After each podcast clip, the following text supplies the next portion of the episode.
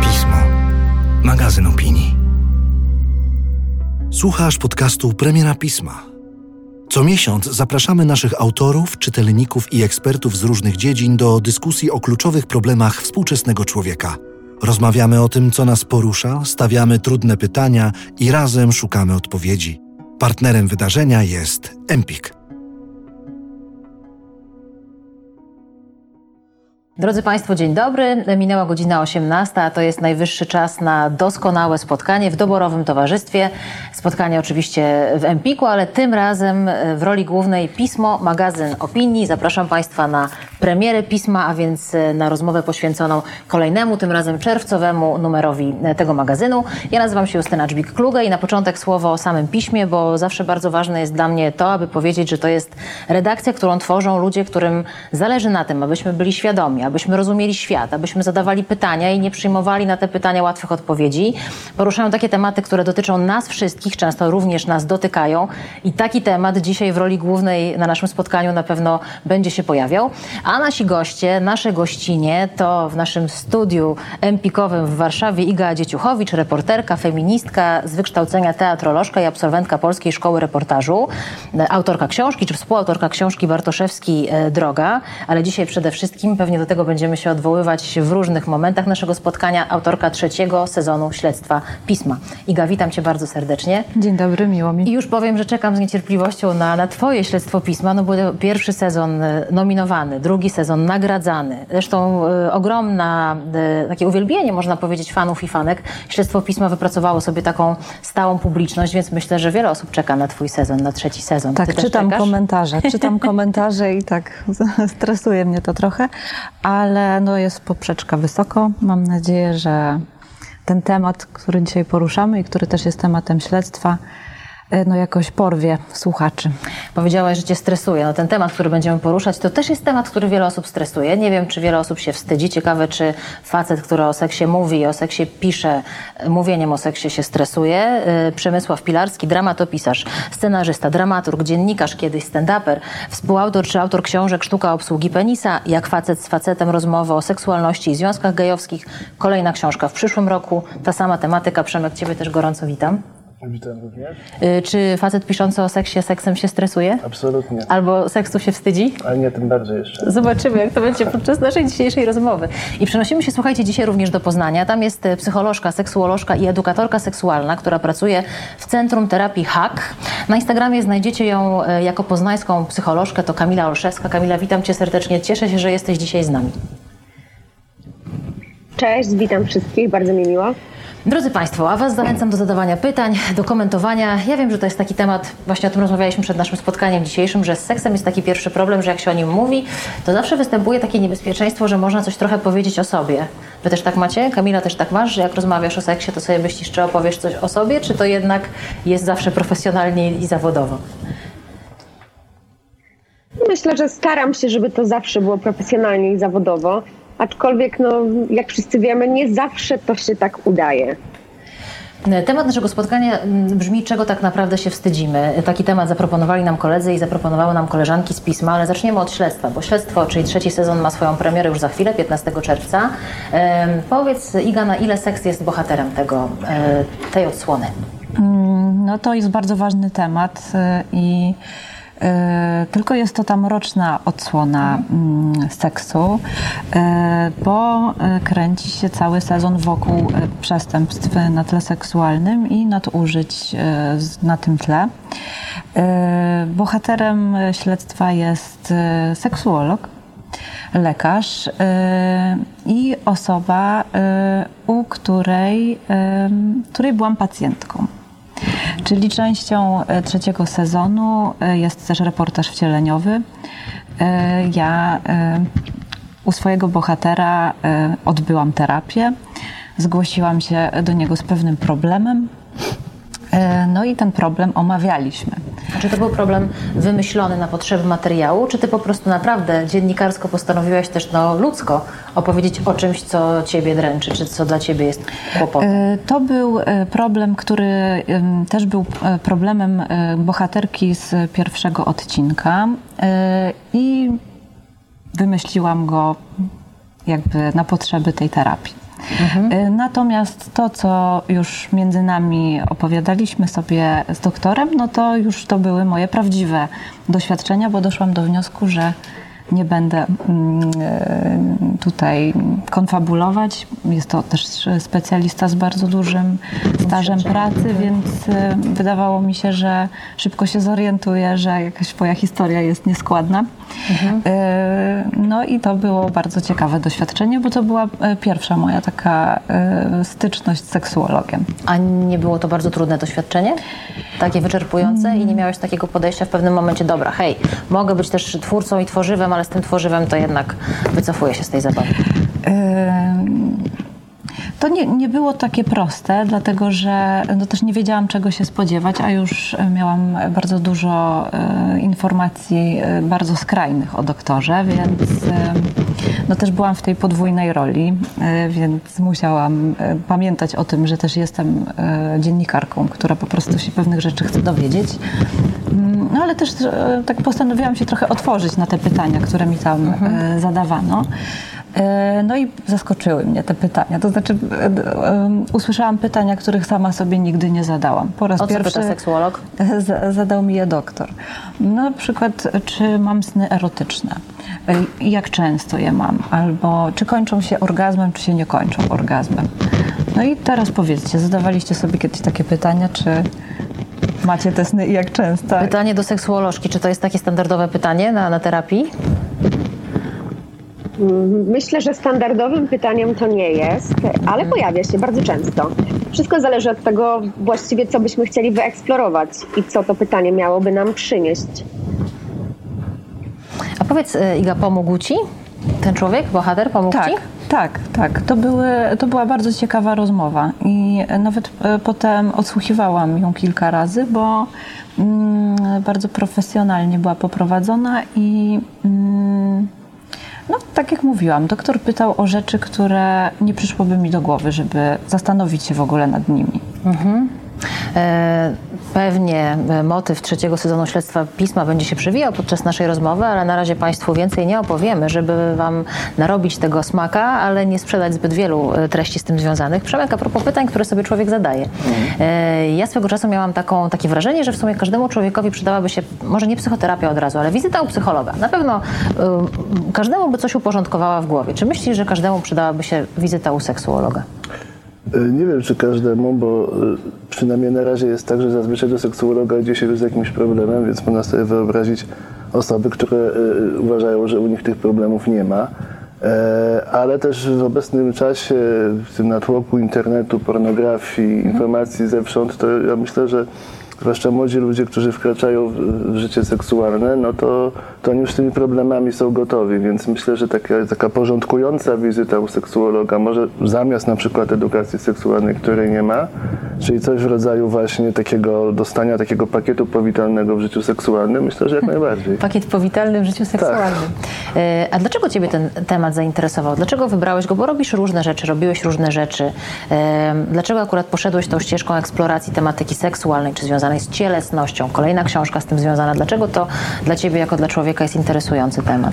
No rzeczywiście robię wiele różnych rzeczy, tak jakoś lubię ten płodozmian stosować w życiu. E, Zastanawiałem się nad tym, bo w zasadzie to nie było, to po prostu jakoś się tak wydarzyło, e, ale też myślę, że w związku z tym, że, że jestem gejem, to też jakby osoby i inne od, od, od tak zwanej normy zawsze zastanawiały się nad tym, dlaczego są inne, ponieważ tutaj jakby heteroseksualność i homoseksualność jakby mają w sobie tą seksualność, no to zastanawiamy się nad, nad tym seksualnością jako tym wyróżnikiem, e, nad czymś, co nas różni i stąd jakiś taki większy być może namysł nad tym właśnie, ale to jest tak bardziej moja teoria niż, e, bo tak naprawdę poszedłem na żywioł po prostu. Pojawiła się okazja zrobić książkę, zrobiłem książkę i, i, i no i na pewno z pasją jakby do tego podszedłem. Pytałam Igę o to, czy seksuolog, którego była w celach zawodowych, tak naprawdę jej pomógł. Czy tobie twoje różne poszukiwania? Powiedziałeś, że jesteś osobą homoseksualną, jesteś gejem i postanowiłeś się dowiedzieć dlaczego, skąd, z czego to wynika.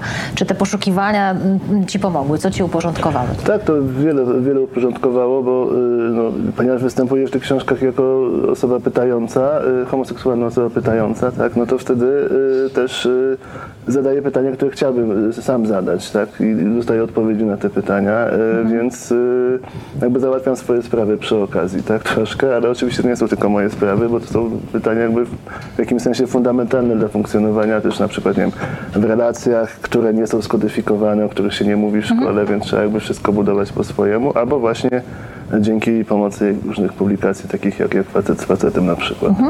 E, tytuł naszego spotkania to jest Czego się wstydzimy, czego tak naprawdę się wstydzimy. Czy masz takie poczucie, Przemek, że osoby homoseksualne wstydzą się bardziej albo inaczej, jeśli chodzi o seks? No myślę, że yy, to w ogóle ja nie lubię takich pytań, przepraszam, bo to jest takie bardziej inaczej, ale kto, ale trzeba by wszystkich Jasne. pytać i zrobić badania. Mm, więc yy, no na pewno są jakieś inne wstydy i są jakieś też wstydy, które są wstydami bardziej, tak? Na przykład, nie wiem, bardzo prosta rzecz, yy, jak trzymanie się za rękę na przykład w miejscu publicznym może być dla kogoś wstydliwa, zwłaszcza w Polsce. E, a inne wstydy mogą dotyczyć jakichś e, historii życia seksualnego, które, które nie, nie, nie, nie są jakby historiami, które się przydarzają parom heteroseksualnym na przykład. E, Więc e, bywa tak, a bywa też zupełnie inaczej. Nie chciałam się tym pytaniem dotknąć, przepraszam za Nie, nie. Ja zapytałam ja tylko dlatego, że sam po prostu też od razu powiedziałeś, że jesteś gejem, że sam szukałeś, że też jest jakaś inność. Stąd tylko moje pytanie. Nie, ja to- Boże, nie było w to- żaden ja sposób. Są e, za polemiki absolutnie Zobaczymy, Na w które polemiki jeszcze dojdziemy. Kamila, y, bardzo jestem ciekawa, bo ty jesteś y, osobą, która ma kontakt y, pewnie z młodymi pacjentami. Jesteś na Instagramie, pewnie piszą do ciebie młodzi ludzie. Y, Ja 20 lat temu już prawie robiłam taki program Rower Błażeja i to był program dla młodzieży i myśmy wtedy mówili o edukacji seksualnej. Wydaje mi się, że wtedy to było bardziej nawet progresywne niż teraz. No ale wtedy były jakieś problemy, były jakieś pytania, słynne brawo, drogie brawo, czy ja mogę tak, czy mogę tak całować. O co teraz pytają nastolatki, o co teraz pytają młodzi ludzie, jeśli chodzi o sferę seksu? Wiesz co, myślę sobie, że tak naprawdę te pytania są bardzo podobne do tych, które kiedyś zadawano, aczkolwiek e, zdecydowanie taki trend się wyróżnia i to bardzo często obserwuję w swojej pracy. Mm, Pytania dotyczące typowo tożsamości seksualnej. E, byłam w szoku na początku, kiedy te pytania zaczęły do mnie spływać, bo zastanawiałam się, jak to było, kiedy ja miałam te naście lat i co tak naprawdę mnie wtedy interesowało w kontekście seksualności. E, I okazuje się, że dzisiejsza młodzież, wbrew pozorom i wbrew temu, co tutaj już słusznie zostało powiedziane, dostępu nie mamy zbyt e, dobrego do edukacji seksualnej i mimo wszystko te młode osoby naprawdę posiadają ogrom wiedzy i zadają, powiedziałabym, pytania bardziej szczegółowe. Pamiętam, brawo, tak nawiązując do tego, co powiedziałaś, i pamiętam pytania, które się tam pojawiały. E, I gdybym miała to odnieść do tego, z czym teraz się mierzę, to najczęściej te pytania dotyczą, e, no właśnie, tej tożsamości, dotyczą takich kwestii bardzo podstawowych, czyli e, czy zajdę w ciążę, jeżeli, i tutaj pojawiają się różnego rodzaju e, ko- końcówki tego pytania. E, pytania o infekcje przenoszone drogą płciową też bardzo często. E, No i przede wszystkim ja głównie pracuję z młodzieżą transpłciową i z osobami, które możemy określić jako te, które przynależą do LGBT QA+. Mm, Więc te pytania są, powiedziałabym, bardzo mocno wokół tych tematów skupione, wokół właśnie tematów tego stresu mniejszościowego, wokół tematów tego właśnie, jak powiedzieć, komu powiedzieć, kiedy będę tak naprawdę pewien, że moja orientacja jest taka, e, jak mam się tego dowiedzieć. Myślę, że to są takie najbardziej, najbardziej często pojawiające się pytania. Ja miałam takie wrażenie, jak mówiłaś o tym, że no jest pytanie, czy przenoszone drogą płciową są choroby, kiedy coś tam się zadzieje. Rozumiem, że to są często takie pytania trochę instruktażowe. Czy jeżeli robię to, na przykład, to się wydarzy coś, czy jeżeli robię to, to się wydarzy coś. I teraz no to są takie, mm, takie rozmowy już techniczne, tak to nazwijmy, techniczne rozmowy o seksie. A czy jest rozmowa o potrzebach, o granicach, o oczekiwaniach, o e, intymności, dopuszczaniu drugiego człowieka do siebie? Czy w ogóle takie wątki są poruszane? Są poruszane, ale zdecydowanie e, rzadziej niż te techniczne, tak jak już sobie to roboczo tutaj nazwaliśmy, e, niż te pytania właśnie techniczne.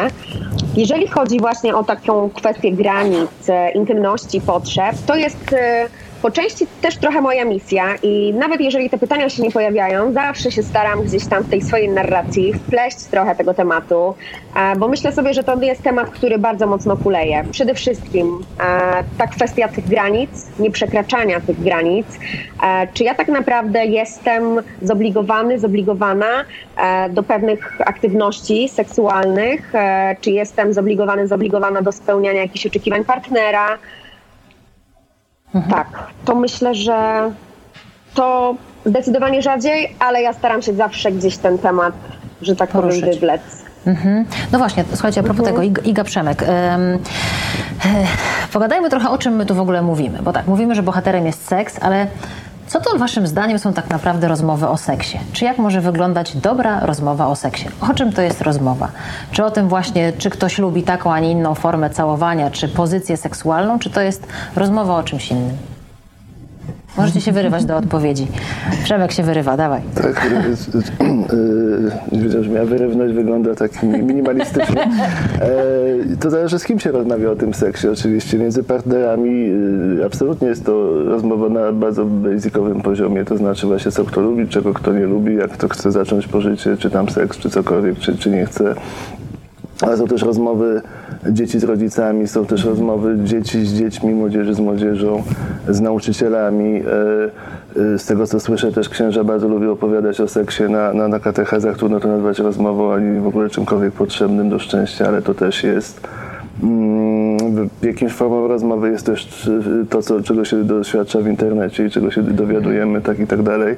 Więc y, te rozmowy mogą być różne i, i, każda może mieć jakiś swój walor oczywiście. Nawet, nawet tego księdza można jakoś zagiąć, żeby w końcu przestał gadać. No po prostu, tylko trzeba wiedzieć, jak to zrobić, tak? Więc, y, więc myślę, że od takiego bardzo podstawowego właśnie do, do bardzo ogólnego, czysto teoretycznego poziomu można o tym seksie rozmawiać na, na różne mhm. sposoby. Mhm.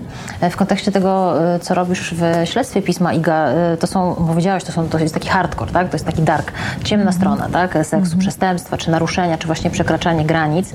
Na ile doświadczenie tworzenia tego sezonu śledztwa pisma pokazuje Ci, że no warto rozmawiać o granicach, o intymności, że może o tym rozmawiamy za mało?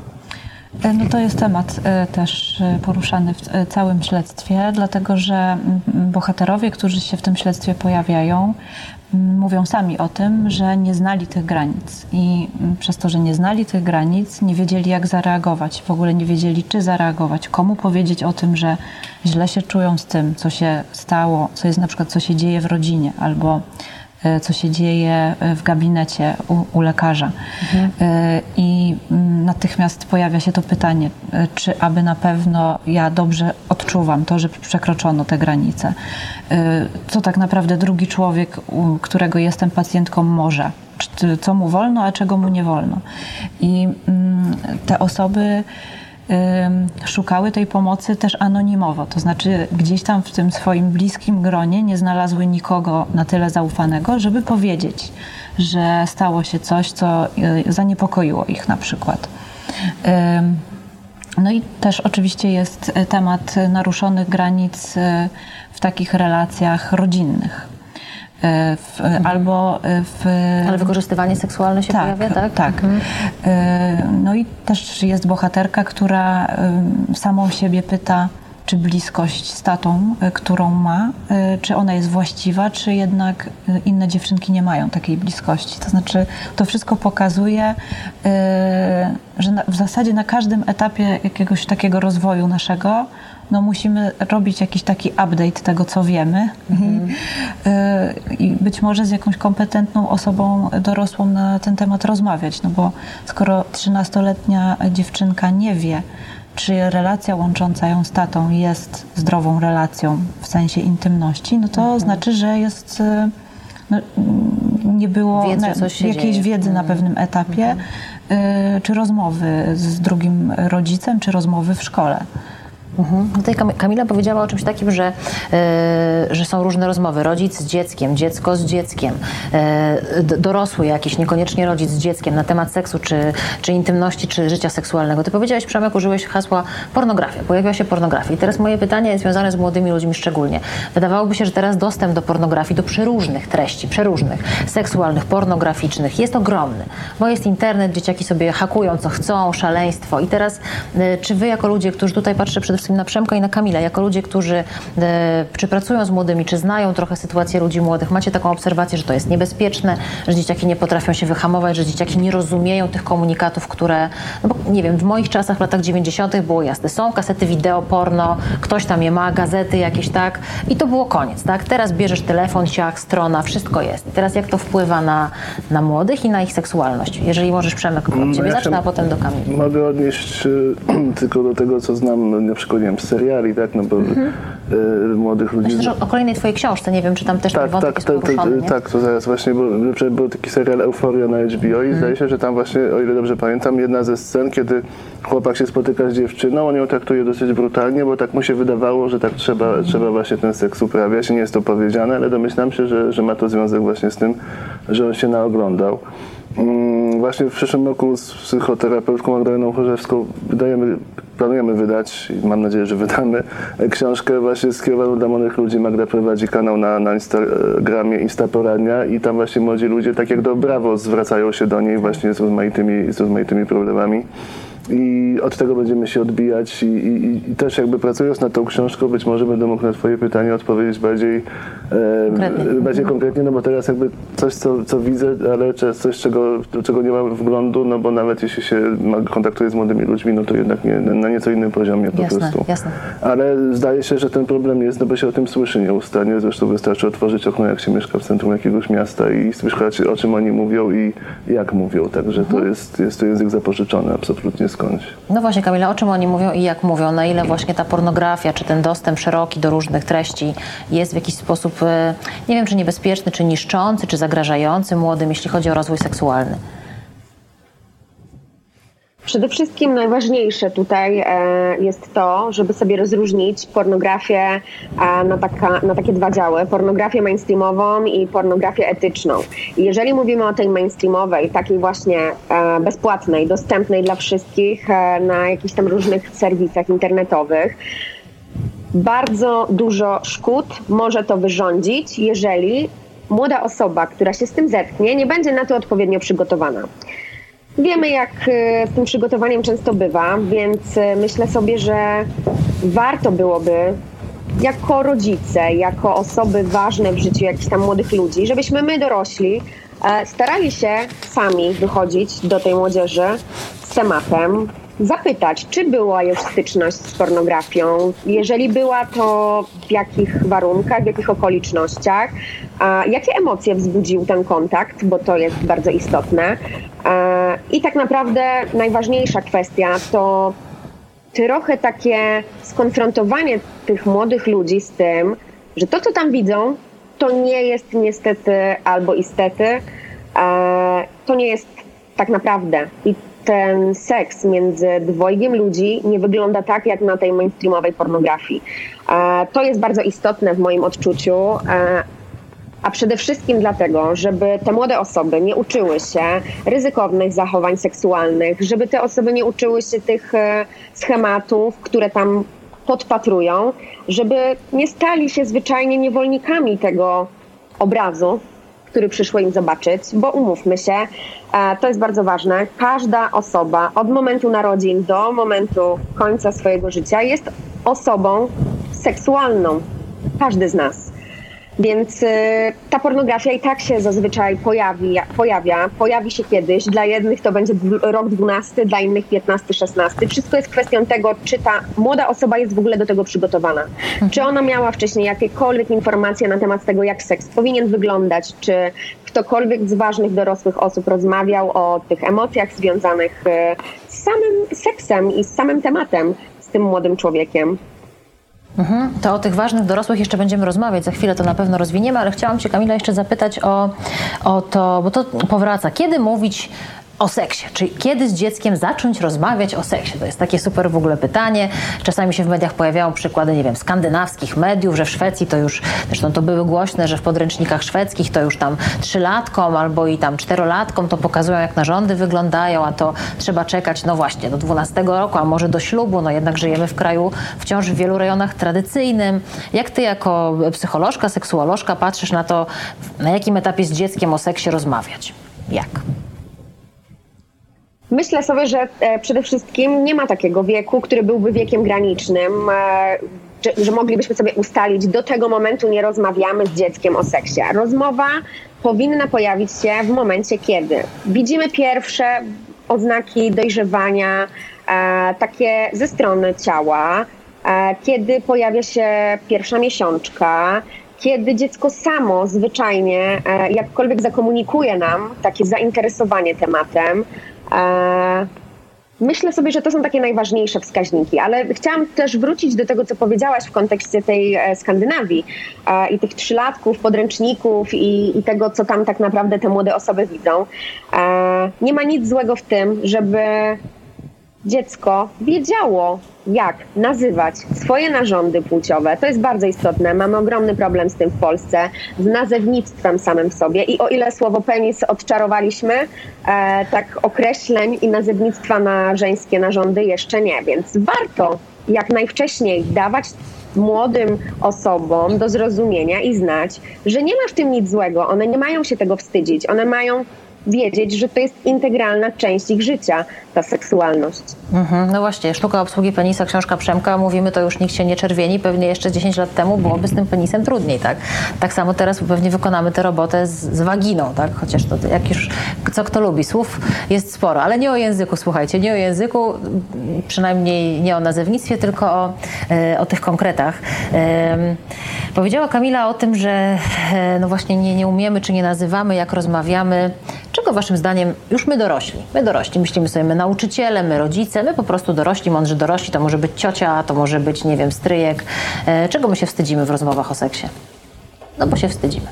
Takie mam wrażenie, że to akurat jest pytanie z tezą. Czego?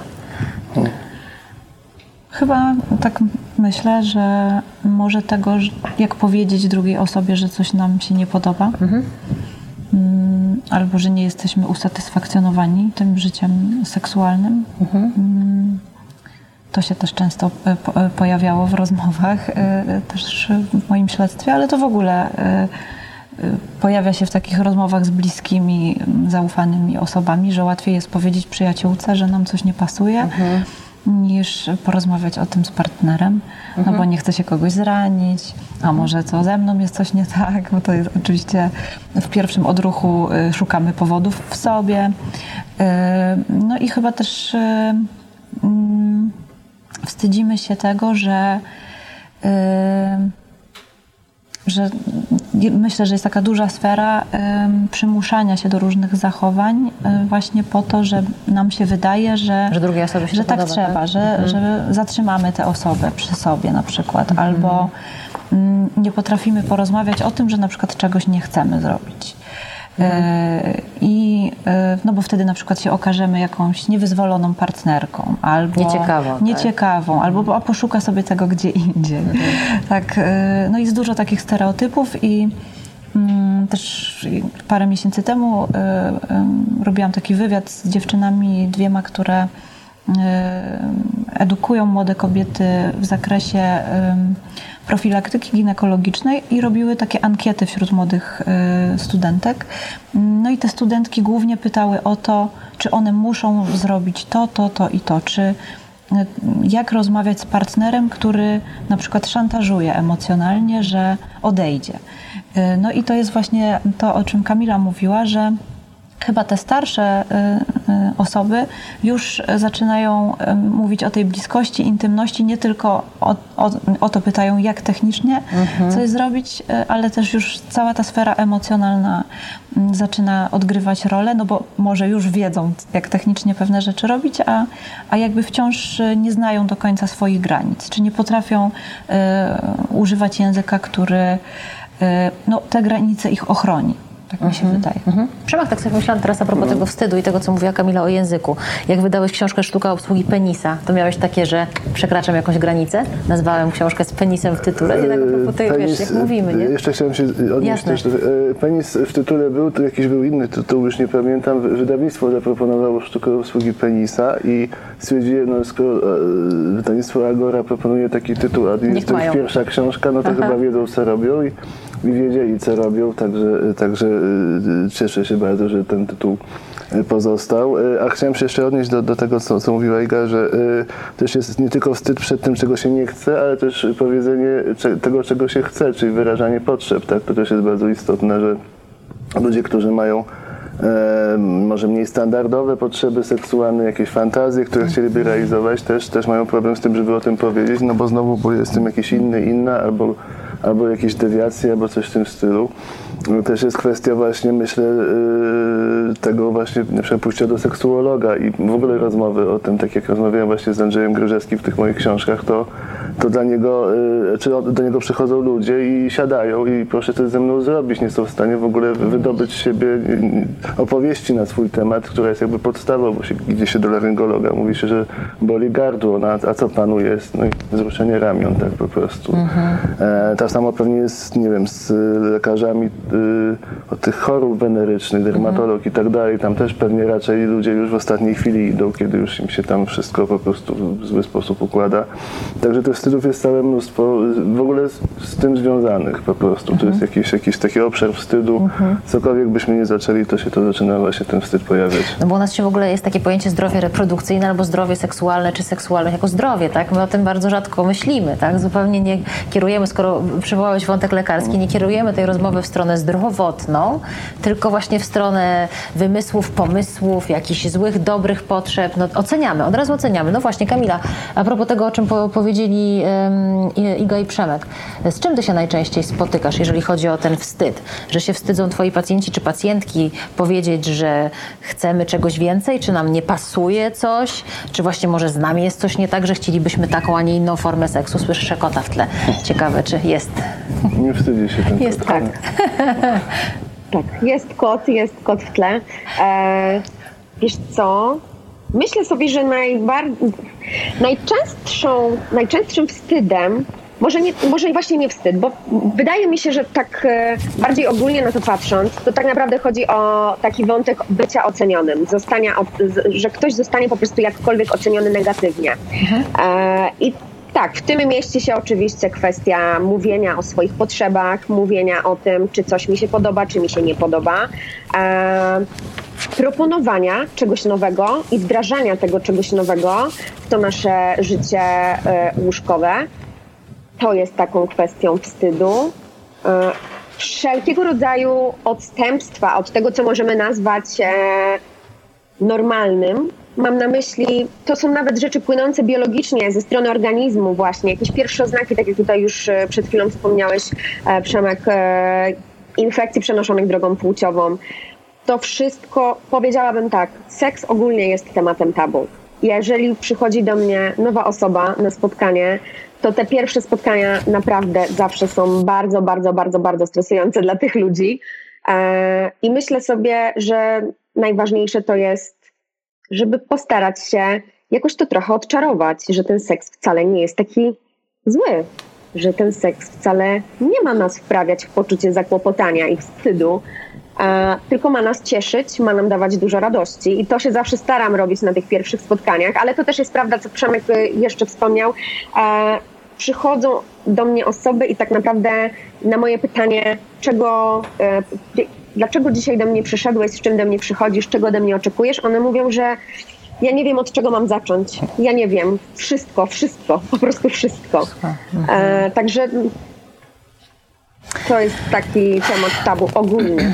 Myślę, że gdybyśmy rozwinęli wątek e, seksu jako przyjemności i tego, jak jesteśmy czy wychowywani, czy w jakim przeświadczeniu o seksie, że seks jest przede wszystkim po to, żeby mieć dzieci, tak?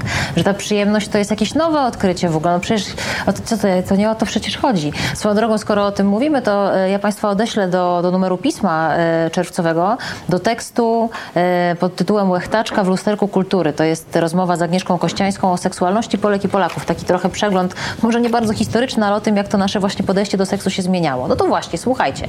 To teraz mi wytłumaczcie rzecz kluczową. Żyjemy w tych czasach zalewających nie tylko treści w internecie, czy pornograficznych, czy seksualnych, znaczy właśnie seksualnych. Programy z gwiazdami e, na plakatach, e, stacje mainstreamowe całują się tam, prawie uprawiają seks na ekranie. E, rozebrani jesteśmy, jak idziemy na plaży. Ten jakby seks, czy seksualność, czy ciało są bardzo obecne w naszej kulturze, w popkulturze, tak? Więc wydawałoby się, że to tabu, o którym powiedziała Kamila, przełamujemy w ten sposób. Ale nie. Przychodzą ludzie i mówią, nie wiem od czego zacząć. W związku nie umiemy porozmawiać, powiedzieć, tego nie lubię, tego się boję, to jest dla mnie ważne. To gdzie tutaj jest, dla mnie to jest trochę paradoksalne, że z jednej strony jest taka kultura seksualności, czy seksualizacji, jak mówią niektórzy, a z drugiej my siedzimy tacy zabiedzeni i nie potrafimy mówić o sobie. Jak to jest, waszym zdaniem? Jest chyba taka um, kultura zawstydzania po prostu, niestety. Tak mi się Co wydaje. to znaczy że- kultura zawstydzania? No, mm, bardzo się oceniamy też właśnie e, pod kątem wyglądu zewnętrznego. Mamy bardzo dużo kompleksów. E, Kobiety się zastanawiają, czy e, będą się podobały partnerowi i to też jest bardzo często tematem poruszanym, że się nie akceptujemy po prostu swoich ciał. No jak się nie akceptujemy i swoich ciał, no to nie oglądamy tych ciał. E, Na przykład z ankiet też e, wynikało, że kobiety w ogóle nie wiedzą, jak wyglądają ich narządy płciowe, nigdy mm, nie wzięły do ręki lusterka i sobie nie pooglądały, bo to jest bardzo duże dla nich było przekroczeniem jakiejś takiej granicy. Choć to jest część naszego ciała. Tak, Tak, jak ale- zęby, nos, wszystko. Tak? Ale do, dużo ludzi nie wie, jak wygląda e, ich ciało w tych miejscach. E, I no tak sądzę, że, że, że to jest e, e, ta sfera, e, która jest takim, taką, taką pierwszą przeszkodą. E, Że przecież jak nie wiem, nawet jak wspominamy jakieś swoje pierwsze takie kontakty y, intymne, no to y, zawsze jest ten stres, czy się spodobamy bez tych ubrań. Czy mm, będzie to pożądanie na przykład, bo, a jeżeli na przykład y, y, jest jakieś po obu stronach zawahanie, no to już zaczynamy zastanawiać się nad tym, o, bo pewnie, pewnie nie jestem w typie tej osoby. Bo to jest takie strasznie delikatne, prawda? Że to jest takie stąpanie cały czas po cienkiej linii. Tak jakby to była, to jest dla nas tak strasznie ważne, jak zostaniemy właśnie odebrane, czy jak to będzie, że nie mamy zupełnie dystansu chyba, chyba że możemy się nauczyć. No ale tak na, na wstępie to nie bardzo. No i chyba jest takie kłamstwo, bo na, na początku oglądamy, że to wszystko wydaje się takie proste, no a później sami, jak już przestajemy być tymi podglądaczami, obserwatorami i jesteśmy w tej sytuacji, no to nagle się okazuje, że no, strach jest ogromny i e, nie jest nic tak, jak było na teledyskach. e, Nie ma jakiegoś e, tego wybuchu namiętności, który też jest często przecież pokazywany w filmach, że Jako ludzie nagle się skrót. na siebie rzucają i po prostu ściągają ubrania, tylko jest właśnie takie powolne przysuwanie się do kanapy i nawet nie wiemy, czy nawet jak ten ktoś jeszcze jest w ubraniu, czy możemy go dotknąć. To i też dlatego się rozmawia o tym, żeby że nie ma nic złego w tym, żeby pytać y, Jakieś mieliśmy tutaj, dostaliśmy dźwięki i to nie był dźwięk kota na słuchawki, stąd tak zareagowaliśmy. Żeby pytać o zgodę, tak? Żeby pytać, Aha. czy to jest dla ciebie jeszcze ok, czy mogę zrobić to, czy mogę zrobić tamto. Myślę, że to wcale nie, nie zabija e, e, jakiejś takiej intymności, Mhm. że to jest takie też sprawdzanie tego, czy na pewno to, co proponujemy, e, jest odpowiednie dla drugiej strony, chyba nie, nie zabija atmosfery. Nie zabija intymności, buduje bliskość. Tak propos tego, co mówisz. Przemek, a ty masz, zastanawiasz się czasami nad tym, czy jakby rozkminiłeś, mówiąc y, nieco bardziej kolokwialnie, to dlaczego tak jest, że niby tego seksu tyle, a jakoś tak o seksie cały czas podkręt. No Jest y, tabu związane z grzechem bardzo silne y, w ogóle w kulturze zachodniej, a myślę, że w kulturze polskiej, która coraz bardziej staje się kulturą wschodnią, jest ono coraz silniejsze. Y, I to są, począwszy od jakichś pierwszych doświadczeń, że tak powiem, po- w pojedynczych, y, y, kiedy, nie wiem, ten Jezus wisiał na ścianie i trzeba było go zasłonić na przykład, kiedy ktoś chciał poznawać swoje ciało i tak dalej, i tak dalej. E, To gdzieś jest, to jest mocno zakodowane, ile byśmy nie oglądali tego seksu na żywo w Warsaw Shore, czy, czy tych celebrytów robiących różne rzeczy, mm, to jednak kiedy przechodzi co do czego w naszym życiu, to gdzieś nagle pojawia się ta lampka w postaci babci, albo, albo w ogóle po prostu w postaci jakiegoś nie, nie, niewysłowionego tabu i, i lęku. Myślisz, że ona się ciągle pojawia? Bo to, to jest zakorzenione. Moim zdaniem to jest, to jest niemalże w genotypie. To, to, to, jest, to też nie jest takie łatwe, żeby to po prostu tak wy... No bo skoro jesteśmy już tym seksem atakowani, jak się mówi, tak, tym swobodnym, łatwym, dostępnym przy wszystkich programach i tak dalej, a ciągle jest w nas jakaś blokada, to znaczy, że ona jest na bardzo głębokim poziomie. E, to służyło kiedyś jakiejś tam kontroli seksualności, etc., etc., ale no w tym momencie y, w zasadzie to niczemu nie służy, natomiast no wyplenienie tego też pewnością nie będzie łatwe, o ile w ogóle zostaną podjęte jakieś kroki w tym kierunku. Jakie to miałyby być kroki, żeby to zrobić skutecznie? Kamila, masz też takie wrażenie, jak mówi Przemek? No Przemek mówi, że tutaj Jezusek wiszący, nie wiem, czy Kamila jest z nami, bo się na chwilę zawiesiła. Kamila, słyszymy się? Czy się słyszymy i czy się widzimy? Widzimy się tak, ale chyba się nie słyszymy. Mam nadzieję. O, jesteś? O, świetnie. No, nowe technologie. Jesteś, tak, już cudownie. Się, już, już się odcięłam. Tak. Ale to wiesz, czasami tak bywa, że człowiek tak zafryzuje Nie w tym momencie. ty- Nie, bo ja nie zdążyłam go zadać, więc Nie spoko. Pełen luz. Przemek mówił o tym, że y, no odwołałeś się Przemek do tego, do naszej trochę tożsamości, do kultury, do tradycji polskiej, tak, że jakieś doświadczenia seksualne, myślimy o tym Jezusku wiszącym, babcia mówi seks to grzech. Czy ty też się z tym spotykasz? Masz takie poczucie, że w Polsce gdzieś tam podejście do seksu takie straszące albo takie odganiające w jakiś sposób, karzące ma swój wpływ na to, jak młodzi do tego seksu podchodzą cały czas? Czy możemy się z tego wyzwolić, czy nie? Oczywiście, że tak. Y, To pojawia się bardzo często. Ta narracja wyniesiona domu rodzinnego, dotycząca tego, że tak naprawdę właśnie seks ma e, służyć głównie reprodukcji. Bardzo rzadko zdarzało mi się usłyszeć narrację dotyczącą przyjemności płynącej z samego seksu i tego, że to po prostu może być fajne i jakkolwiek dające e, fajne emocje, przyjemność. E, niestety, tak. Taka, taka mocno religijna kwestia, to się bardzo często pojawia, niestety. E, czy my możemy coś z tym zrobić? Myślę, że jasne, że tak, tylko wszystko zależy właśnie od tego, kto miałby się tym zająć, bo jeżeli mówimy o młodych osobach, no to oddelegowani do tego powinni być e, rodzice, później środowisko szkolne. E, najważniejszą kwestią wydaje mi się być po prostu otwarte mówienie o tym seksie, bo no, chciałam wrócić do tego wątku e, zalewania no, seksem Tak. zewsząd.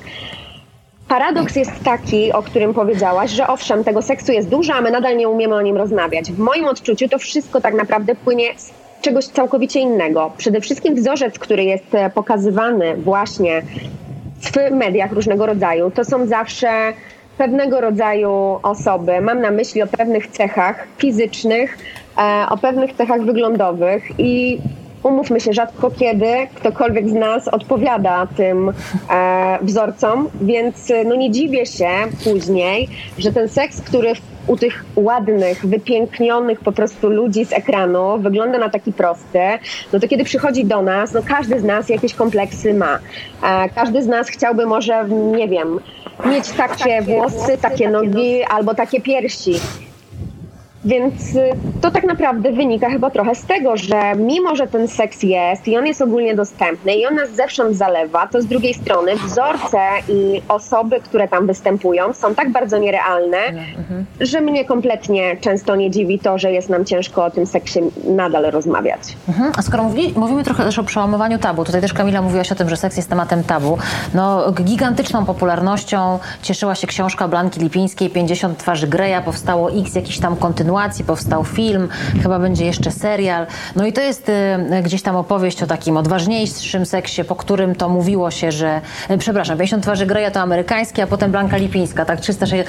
Trzeba było mnie 65 poprawiać, słuchajcie, ale generalnie to w podobnym nurcie, tak?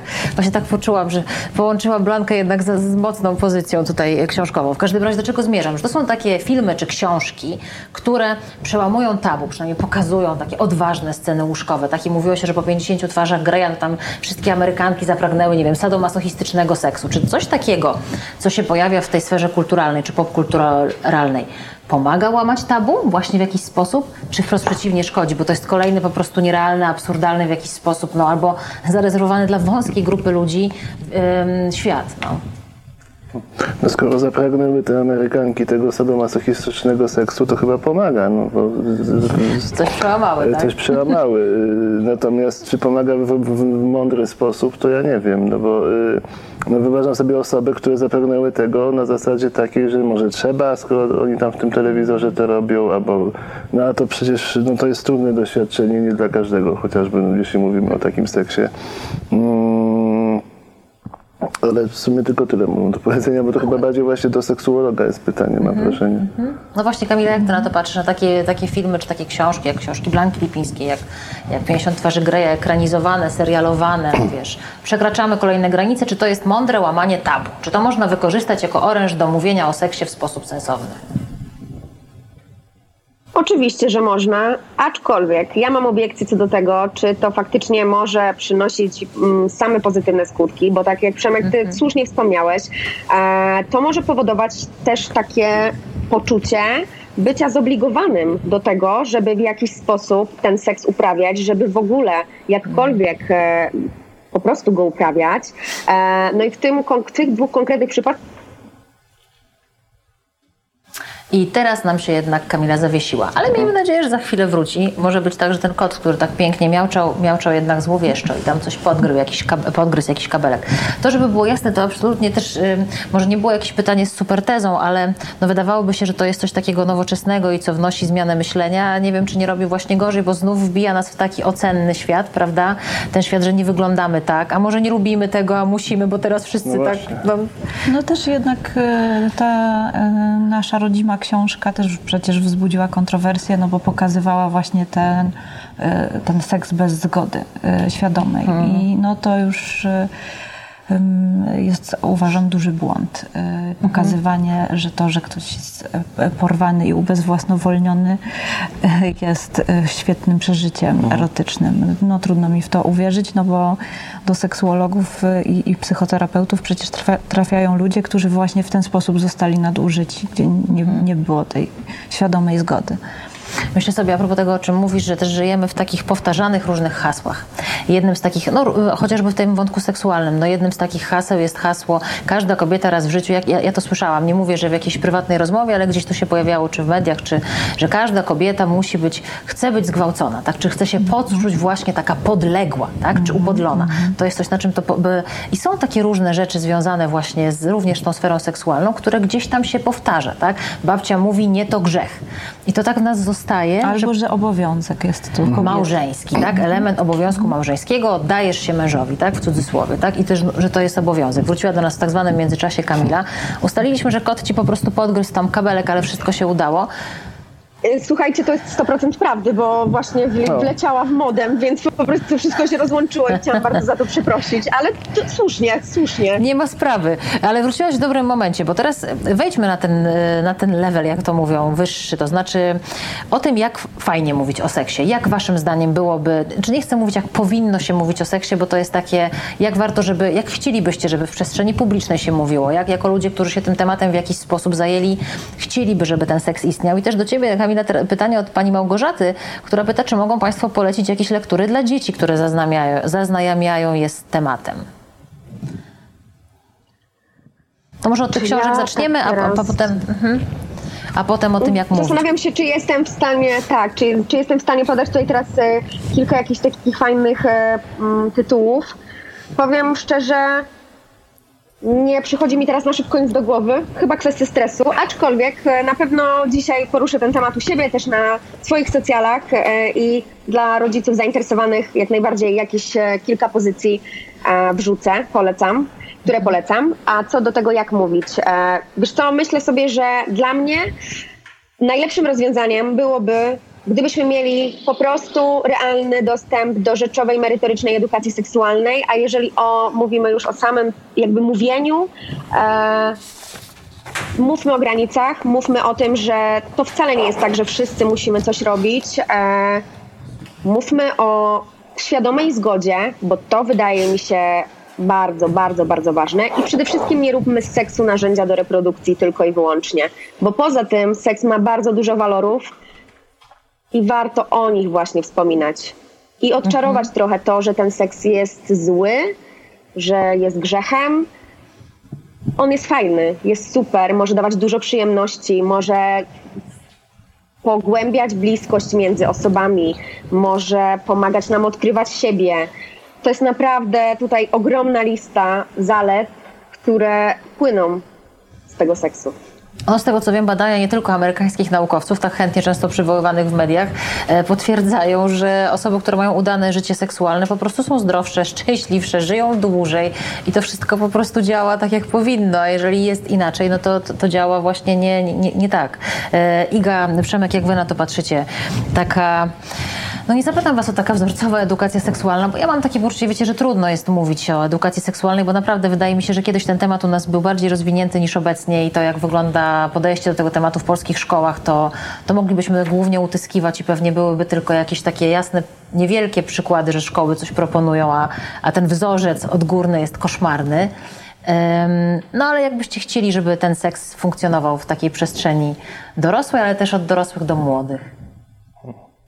Y, Myślę, że poza tym, co Kamila powiedziała, y, to jeszcze może warto poszukać y, czegoś ze sfery kultury, która o tym opowiada. Bo są, ostatnio nawet oglądałam taki polski, polską grafikę, komiks o dziewczynie, która kładzie się na kanapie i nagle ma tę potrzebę. No i e, świetnie jest to zrobione, jest to e, o pożądaniu, o takim e, momencie z samym sobą, właśnie tym seksualnym, o masturbacji.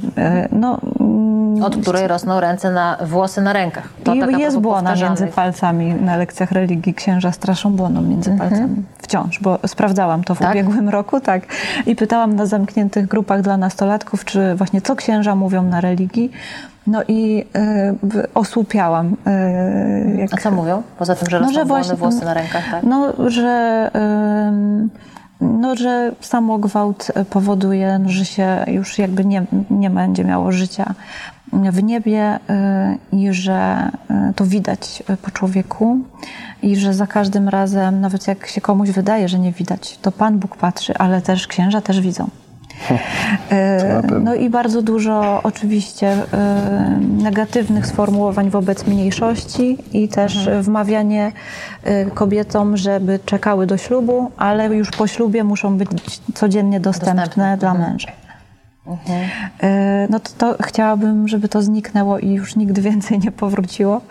E, Ale jest sporo e, dobrej literatury o seksie też dla dzieci, filmów. Myślę, że te seriale, m, o którym też Przemek powiedział, Euforia, czy jest mm. Sex Education, e, to też można to podsunąć. Nie wiem, ro- rodzice nastolatków myślę, że spokojnie mogą po to sięgnąć, że to sami myślę, że z przyjemnością obejrzą. A ty jakbyś Przemek pisał podręcznik edukacji seksualnej, to od czego byś zaczął? Ja w ogóle przeżyłem absolutny szok, kiedy przeczytałem właśnie w piśmie, że y, ta ustawa, która ciągle obowiązuje, ona wprowadza tę edukację, że, ma, że mamy już y, prawne podstawy Tak. do tego, żeby to działało i to nie działa. I to nie, nie, nie, nie działa teraz tylko wyłącznie, kiedy mamy to, co mamy, ale też nie działało wcześniej, kiedy mieliśmy na przykład wspaniałą lewicę u władzy. Także y, y, najwspanialszą na świecie. Także, także po prostu coś jest systemowo nie tak. A oczywiście jest to bardzo trudne, żeby y, znaleźć jakąś granicę między swobodnym mówieniem o seksie, że jest fajny, jest czymś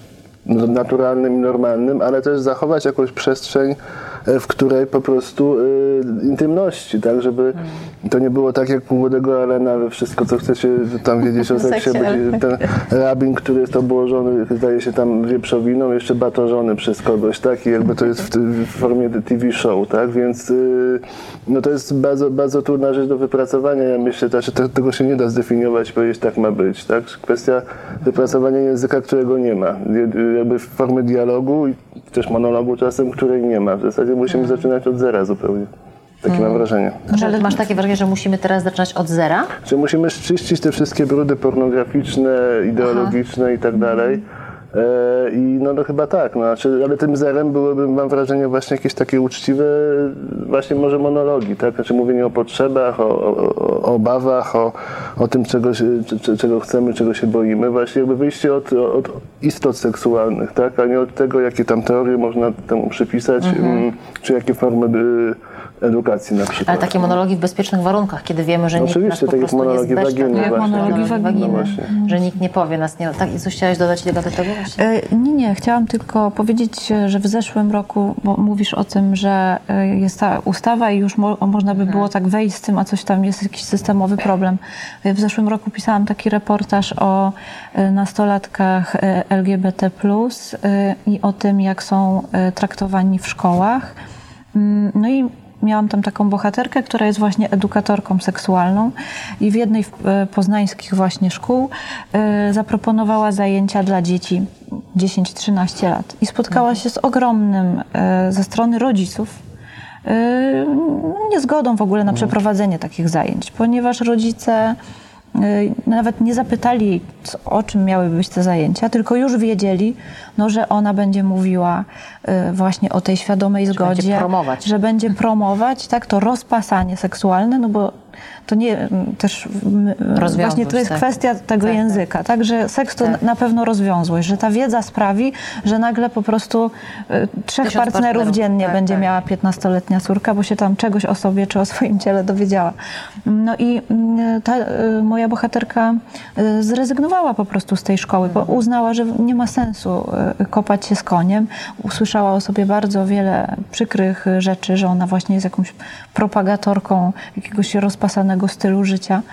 Mm, I to też y, ta, ta przeszkoda może też być nie do końca nawet y, gdzieś tam z góry, tylko może nas spotkać jakby w samym środku, kiedy przychodzimy przygotowani na zajęcia i nagle 20 rodziców y, idzie do dyrektora i mówi, że nie chcą tej pani, żeby uczyła dzieci. E, W tym zapowiedzi naszego dzisiejszego spotkania na, na Facebooku Empiku pojawiło się takie zdanie, tutaj koledzy i koleżanki z pisma nam je podsunęli. Pod koniec XIX wieku irlandzki poeta Oscar Wilde e, napisał coś takiego. Na tym świecie wszystko sprowadza się do seksu, poza samym seksem, który sprowadza się do władzy. Na ile waszym zdaniem problem też na tym polega, że ten seks jest no, narzędziem do rządzenia czy rozdawania kart, załatwiania spraw? Przemek. No to jest y, a propos tego, co mówiłem wcześniej właśnie o, o, o grzechu i o wstydzie, który został nam drukowany przez Kościół, ale wtedy jeszcze współdziałający y, z państwem feudalnym, no to chodziło właśnie o to, żeby znaleźć coś, za co można złapać tych, tych, tych, te owieczki i absolutnie trzymać je y, w ryzach. Krótko. Krótko, no i to, i to, i to zostało, bo, bo jakby to jest jakby no to jest rzecz, to jest popęd, tak? Więc tutaj jakby bardzo łatwo y, owieczkę przyłapać na, na jakimś występku i już można, już się ma na nią haka. I, i to samo też dotyczyło przecież i relacji, nie wiem, między papiestwem a cesarzami czy królami. Jakby, jakby wszystko to dotyczyło te, tego, te, tego, tego obszaru. To jest to obszar władzy politycznie, ale też to, co mówiliśmy o tych nadużyciach, stawianiu granic i tak dalej. e, No tutaj jakby no, na innym poziomie mówimy o, o władzy i to też, e, też może wynikać z tego, że ktoś jest bardziej zakompleksiony, ktoś, ktoś jest bardziej wstydliwy i poddaje się temu, kto, kto to wykorzystuje. Ja mam, słuchając tego, co mówiłaś o koleżance, która chciała uczyć dzieciaki, pomyślałam, że to jest też jakiś element takiej chorej władzy rodzicielskiej, bo rodzicowi się wydaje, że jak nie powie dziecku, to ono nie będzie wiedziało, to może nic nie zrobi. Tak? To jest absurdalne znów, ale to też pewnie się z czegoś bierze. E, Kamila, mniej władzy, więcej przyjemności? Taki postulat od ciebie? tak wrzucam, ale Tak, też o, tym wątku, wiesz, o tym wątku no, właśnie załatwiania seksem spraw. Hmm? Zdecydowanie mniej władzy, więcej przyjemności. Zgadzam się w 100%. A ty masz też taką e, właśnie e, refleksję związaną z tym zarządzaniem kimś, czy czymś, czy społeczeństwem przez seks, że to jest coś, co może być wykorzystane w taki sposób nie do końca w porządku? Oczywiście, że tak. No ja tutaj w 100% zgadzam się z tym, co powiedział Przemek. E, Bardzo często wykorzystywany jest właśnie seks po to, żeby ludźmi jakkolwiek manipulować e, i żeby po prostu nimi jakkolwiek rządzić. No przykładowo, ile razy te sytuacje nawet tak medialnie wypływają gdzieś na światło dzienne, kiedy ktoś jest w posiadaniu czyichś zdjęć nagich, no i zaczynają się te szantaże przecież wszelkiego rodzaju lub wrzucanie tych zdjęć, udostępnianie, następnie zaczyna się po prostu e, takie obrażanie i jakby zawstydzanie tej osoby, która tam na tych zdjęciach się znajduje, a prawdą jest, że problematyczna to problematyczne to było zachowanie osoby, która udostępniła coś, co jest intymną, bardzo e, powiedziałabym wstydliwą i taką naszą, naprawdę tylko naszą e, częścią naszej egzystencji. No, nagie ciało, odbywany kontakt seksualny. To jest bardzo często ostatnio, też myślę, że w debacie publicznej poruszane. Mhm.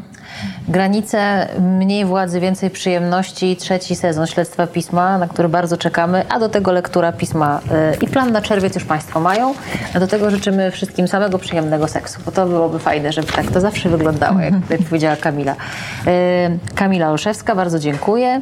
Iga Dzieciuchowicz, y, Przemysław Dziękuję. Pilarski, dziękuję. Dziękuję. Dorzucę Państwu jeszcze jeden tekst. Karolina Sulejr opowiada o założycielce grupy Ponton, bardzo ważnej grupie edukatorów seksualnych w, w Polsce. Nasze spotkanie na język migowy tłumaczył Bernard Kinow, jak zawsze elegancki i dostojny. E, Ja dziękuję i zapraszam Państwa oczywiście na kolejne i premiery pisma, i kolejne premiery online w Empiku. Do miłego zobaczenia.